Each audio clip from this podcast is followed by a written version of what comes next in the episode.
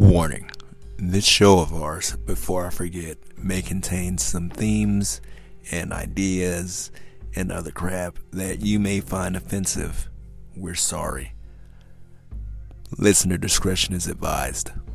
Also, the opinions and ideas expressed in this show, this podcast, this thing of ours called Before I Forget, are our opinions alone. They do not represent the Army or any other organization. It's just us talking. Anyway, thank you for listening to Before I Forget and enjoy the show.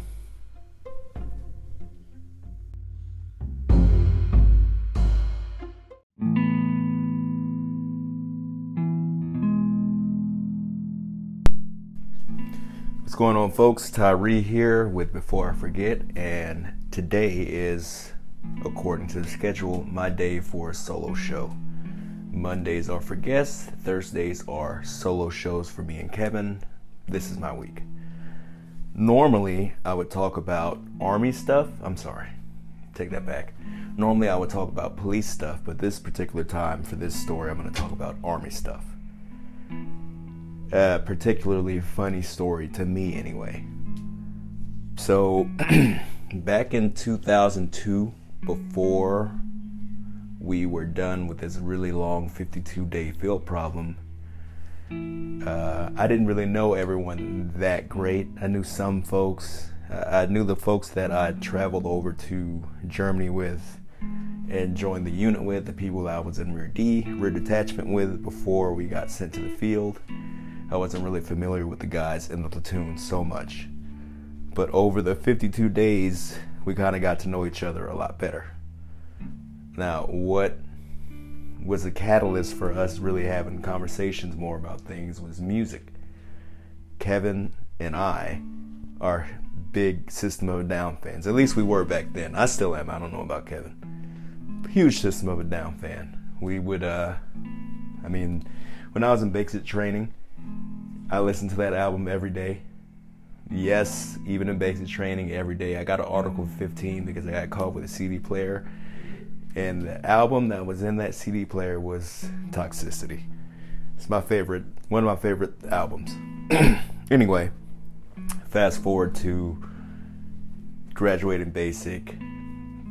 My punishment for that, by the way, was 15 days hard labor, I guess, and you know reduction in pay, or you know you you pay for whatever the fuck you did.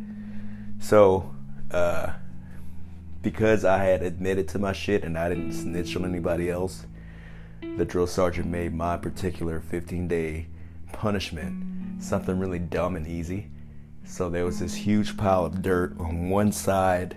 Well, let me backtrack a little bit more. I went to basic training at Fort Benning. Uh, all infantrymen do, so that's where I went. I went.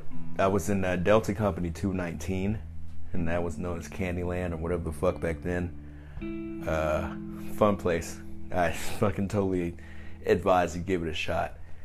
That's my five star rating for uh, Delta 219 basic training and Fort Benning. Anyway, uh, there was uh, leading up to the company. There's this long walkway, and there was this five, ten foot, five by ten foot wide pile of dirt and the uh, drill sergeant gave me an e-tool and had me move the dirt from one side of the street to the other side of the street. It took about four days for me to move this entire pile of dirt, but it was fun, you know. Came back uh, all dirty every night. Everyone else is sleeping or writing letters, and I'm covered with dirt and taking a shower and talking shit because somebody snitched on me. But it is what it is. Anyway, fast forward to getting to the unit uh, the field problem's almost up, and we're sitting here thinking, man, we should do something. Or at least they're sitting there thinking. When I say there, I mean it was uh, Kevin, Meat, Dave Parlow, Jesse Haugen, and myself. May have been another person there. I don't remember. Bad memory. Anyway, the plan was they had known that System of a Down was going to be in town well, not in town. They're going to be in France, Paris, at La Zenith, uh, having a concert, and they wanted to go. as I was walking past, I'm like, oh shit, you guys are System of a Down fans? Like, yeah, you, you like System of a Down? Like, yeah, I do. What the fuck? But you're you're black. Like, what the fuck, man? Come on, give me a break. Everybody likes all kind of music. So I included myself in their plans. We're all going to fucking Paris and we're all going to see System of a Down. It's going to be great. Now, me being a 38 year old person now, I would definitely pick up the tickets before I went to the show, just so, you know, I had a seat. We didn't do that. We just went and fucking hope for the best. And it, it did not work out. So we get back from the field, and I believe almost the next day we're going to go to Paris. Initially, uh, you know, I didn't give a shit about Paris for the most part. I just wanted to drink our first day back. I remember meeting Doc Skillen at the Rock Corner, and I had to have been a Tuesday, two for one, because I don't drink Jack and Coke, but for whatever reason, I was drinking a lot of Jack and Cokes, and I don't think I've drinking the Jack and Coke or Jack since then. I don't even like Coke because of Jack. Anyway, super drunk, man. I got drink two trays of tequila shots, which is alcohol poisoning right there, and like probably five or six Jack and Cokes, which is again way too much for somebody who has no tolerance for alcohol. I didn't eat that day either, so you know, you know how that works out. No out, no food in your stomach. A stomach full of liquor is gonna make you sick. So I was drunk. I made my way back to the room early because I'm like, oh, we're gonna go to Paris the next day. I want to have my shit straight. I packed, kinda. I laid down. The the whole world was spinning, like everything was spinning out of control, and I'm like, ah, oh, fuck, passed out. No shit. Maybe about three or four hours later, hear a knock on the door. Boom, boom, boom. Fucking Tyree, let's go. We gotta hit the train to Paris. I'm like, oh fuck, I am I am way too drunk for this. Like, like, you ever see people walking on the side of the street, and they're so drunk they just kind of just stumble, and they're not standing up straight. They're leaning backwards, but they're still moving forward, like their knees are leading the way. That's how drunk I was. So they come to the door, knock, and I'm like, you know what? I, I think I'm too drunk to, for this. I don't think I can go to Paris. And uh, my roommate at the time, Jason King, he's like, you know what? He's a fucking southern dude from Texas. You know what, dude? I'm like what? You don't get to go to Paris every day, man. I'm like, huh? Really? It's just down the street. He's like, yeah, but this is kind of a special occasion, dude. You should get up and go. I'm like, all right, fuck. So grabbed my bag and made my way out to the taxi with everyone else. And by then, the drunkenness is starting to kick in full tilt, full tilt. And I start throwing up. And I don't really throw up a lot, especially not from drinking. But this particular time, fuck, way too much drinking, a whole lot of throwing up. So I threw up before I left the barracks. I threw up when we got to the taxi. I threw up outside of the taxi window all the way to the train station. I made to the train station, ate a Pop Tart not the normal American square rectangular Pop Tarts. This was like a circular kind of thing back in 2002. It was weird. Ate that shit. threw it up. Threw up on the side of the train. Threw up on the inside of the train. I didn't even enjoy the scenery of driving to fucking Paris or, you know, on the train, train ride to Paris. Because I was too busy throwing up. Dave Parlow started smoking a cigar, and that made me even more sick. He's like, Brian, you're okay? I'm like, ah, man, no, no, it's all bad. I may have thrown up on a guy or a girl or a combination of both. I don't know, but it was all bad. Eventually, after I don't know how many hours of train rides and transfers and all this kind of shit, made it to Paris. And uh, I think somebody tried to sell us some cocaine immediately. Um, I didn't really care for that. I was just trying to get to the room where we're going to stay and get myself sorted out. I had not planned on drinking anything for the rest of that trip. We were just going to have a good time and relax. I was somewhat sober, had my feet together, as we like to say. things were good. Fast forward to us just walking around Paris. We were a day early for the concert, so we decided that we were going to look for Jim Morrison's grave. I don't think particularly that was my idea. I want to say it was Dave and Jesse's idea. Could be wrong, but I'm going to say I'm right for that. They were huge Doors fans, so it makes sense. So, the way the cemeteries are broken down in Paris, they're like old, really gothic style, crazy looking cemeteries with these crazy statues. Scary it's not like some shit you want to like, go visit, but here we were. I think we visited no less than five or six cemeteries that day, trying to find Jim Morrison's grave. Eventually, after asking the Parisians how to get round, not understanding language and trying to explain things, but everyone knows Jim Morrison's grave, and they just kind of pointed us in a direction which was always wrong, or maybe we misunderstood it. I don't know.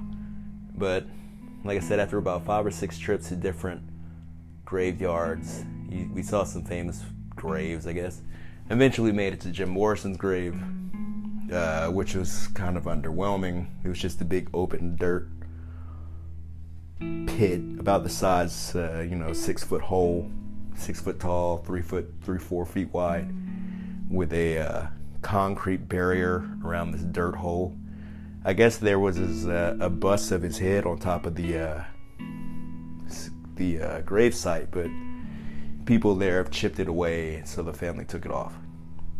And that the signs of that is still going on there. There are people who uh, chip away pieces of the concrete, or they smoke a joint and hang out with them, or you know leave cigarettes or leave some drink, or I think I saw a couple balloons not the kind that you blow up, buddy. Balloons with that good brown stuff. Not good for me, but you know, good for whoever wants it. Not for me though. Uh, it was interesting. It was a lot of fun. We went to uh, near the Moulin Rouge.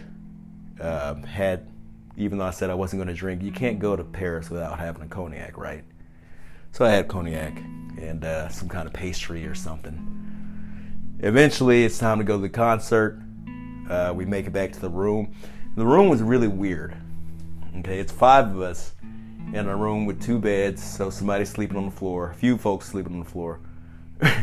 but the uh, the room was situated on top of the hotel, like top floor, and the elevator was sketchy as shit, and I wasn't gonna get in that, so I took the stairs. Now, Paris has very weird stairs, not your typical stairs you find in a house or, you know, in a building here. Things are extremely vertical. So, it's like climbing a fucking mountain going up these stairs. The steps are separated by at least a foot, and the next step is at least a foot higher, but it goes straight up. Imagine, hmm basically, yeah, like you're climbing a mountain, but you're just going upstairs with all your bags and shit. I fell down those stairs twice. the first day, chalking up to drunkenness, maybe. Either way, time for the concert. We're at the concert. We're not in the concert, but we had to find where Le Zenith was because we don't know the language, so it's hard to get around. Uh, eventually, we found it, and we thought us American soldiers were going to just walk up to the front door, show our IDs. They were going to let us buy some tickets that they held on, you know, like we're special. And, uh, you know, we get in. This was not the case. Like I said before, we did not buy tickets.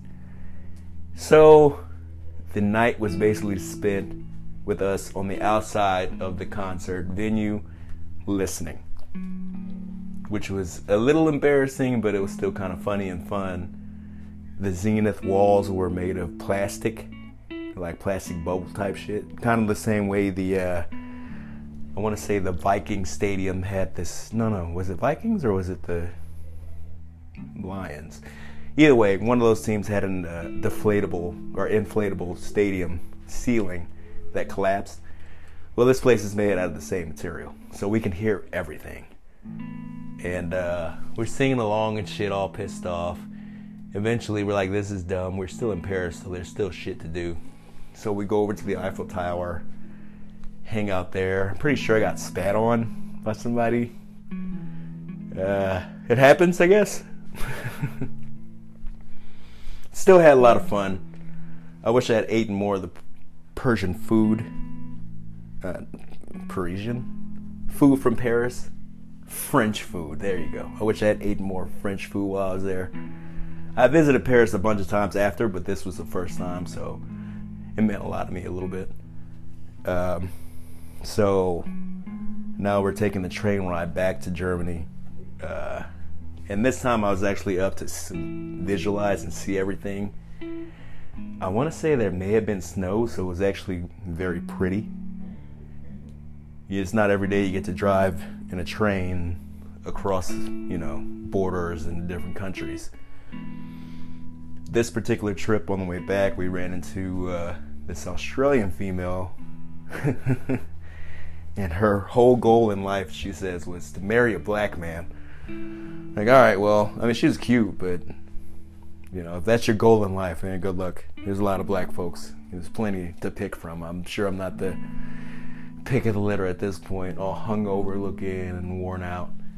Either way, we made it back to the barracks, split you know, everyone goes in their own separate directions. And I run into King, and he's like, "Oh, how was it?" I'm like, "Well, it was a time." I don't know what to tell you past that. And that's pretty much it for this story. Uh, moral of the story: uh, Don't get caught with a CD player in Basic because they're going to take your money away and make you move dirt. Don't drink a lot when you first get out of the field because you can't handle it. You're gonna throw up everywhere like I did. Um, buy a ticket before you get there, so that way uh, you don't have to feel like an asshole on the outside of the place listening. Um, maybe learn some of the language. Maybe pick up a map so you don't have to ask people things. Just kind of figure it out from there. And try to date Australian women. The end. Thank you for listening to Before I Forget this was a short show, just me, just a solo one. Just wanted to put something out there for you guys to listen to until we get our next big show. Uh, that'll be out on Monday.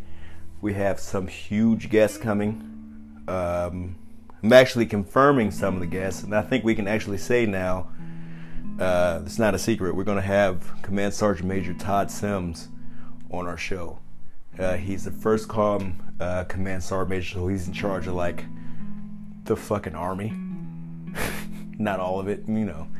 As a command sergeant major, that's like way up there.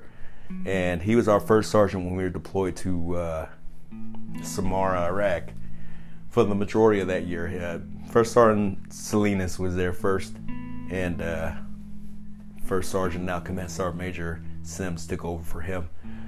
So we're going to have a, a really good conversation with him. I want you guys to submit questions to us um, I'll provide the link on our Facebook page. Submit questions to us that you want us to ask the command sergeant majors. Not every day you get to talk to somebody with uh, that kind of power. Um, we've had sergeant majors on the show before, Sergeant Major Gill, Sergeant Major Absher. Not to take anything away from those guys, because those guys have worked their asses off to get where they are. But this one's a little bit different. So if you have any questions for him, please submit them to us and we will ask, as long as it's not too crazy. Um, like, listen, and subscribe to our show, share it. And as usual, you guys have a good night, and uh, I'll see you later. Take care.